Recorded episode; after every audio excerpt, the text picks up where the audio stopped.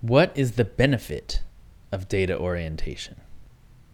In the last episode, I went over what data orientation is, and now we're going to be talking about its benefits. And by the end of this episode, uh, I think you should have a really good idea of why data orientation is useful as a programming paradigm. Programming style, process, I don't know what it is.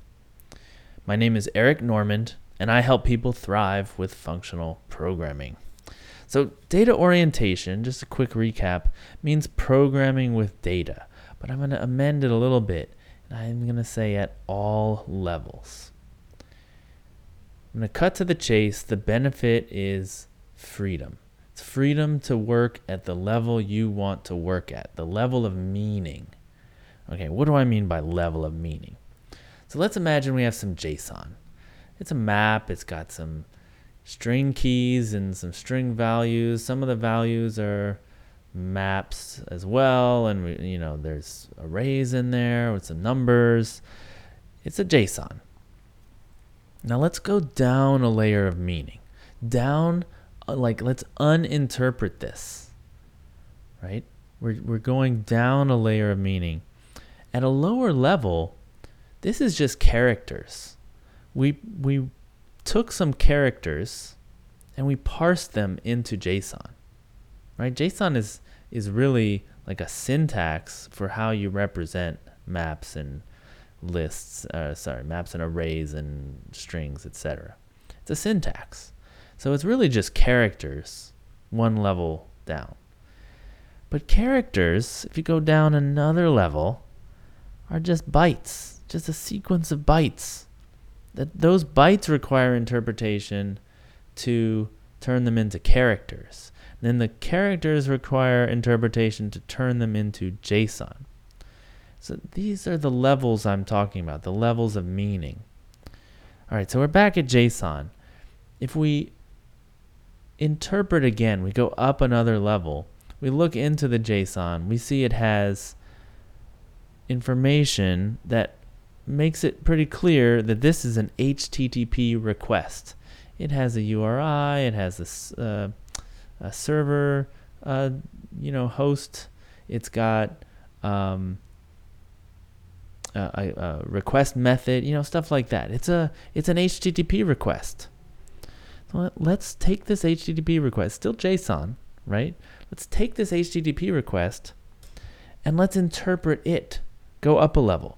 And so what you usually do when you interpret an HTTP request, you know, one thing you can do is you can route. So you can look at the path and figure out like what is this HTTP request supposed to do.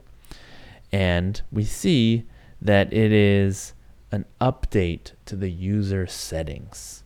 The users have settings in our system and this is like a post to like slash user slash settings so we can interpret this and say wow this is a uh, a request to update the user settings. Okay.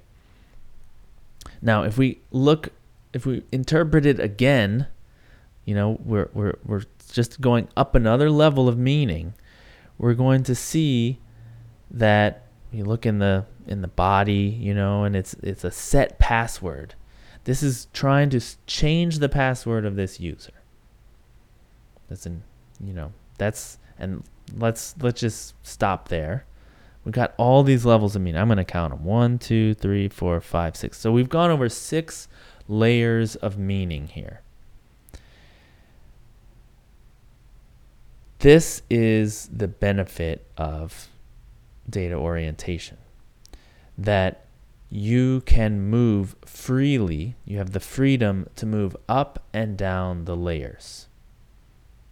Okay, I'm interpreting, I'm going, getting, adding meaning, I'm adding meaning, I'm adding meaning, and then I can go back down. So even if I'm at the level, the highest level we got to, which is this is a request to set the user's password, I could still take that and go back down to bytes, right? I could take it and serialize it over the network, right?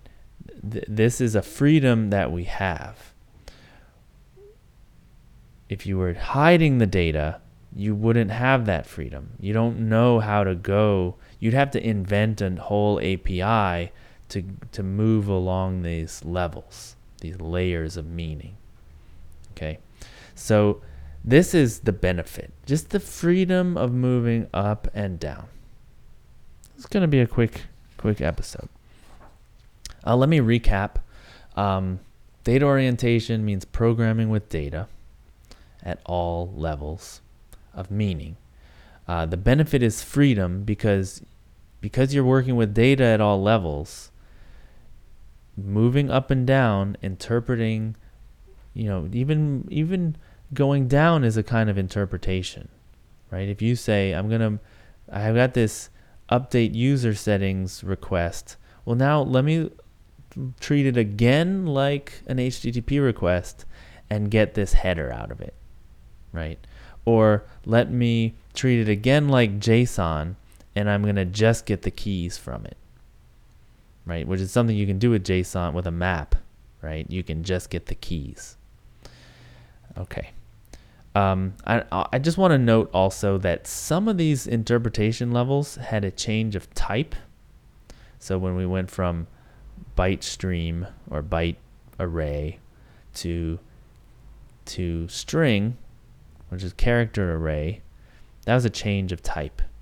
And then when we went from characters, we parsed those and we turned it into JSON. That was a change of type. But then some didn't have a change of type. So like when we went from uh, JSON to HTTP request, it was still JSON. We didn't like put in a new type. It's the same type. We didn't change it. Now, we're going to get to the details of this in the next episode. But just note note that. Um, right. So let's recap. Uh, we had six levels of meaning there, and we were able to move up and down between them because at any point we could just treat it like JSON and serialize it to a string, and then take that string, send it over the network. It's going to get turned into bytes, into packets. You know, there's another kind of interpretation you've got there. Okay, in the next episode, we're still talking about data orientation, but I really want to answer this question uh, of types and whether you can use types with data orientation. If you like this episode, you should subscribe. You should go to lispcast.com slash podcast. You will find links to subscribe, also to get in touch with me on social media. You'll also find all of the past episodes uh, including audio, video, and text transcripts of all of them. You know, you can subscribe however you want. If you want the videos, you can subscribe on YouTube. If you want the audio, you can subscribe in iTunes or whatever podcast player you use. Or you can just get the RSS for the text if you like it that way. Um, awesome. This has been my thought on functional programming. I'm Eric Normand. Thanks for listening and rock on.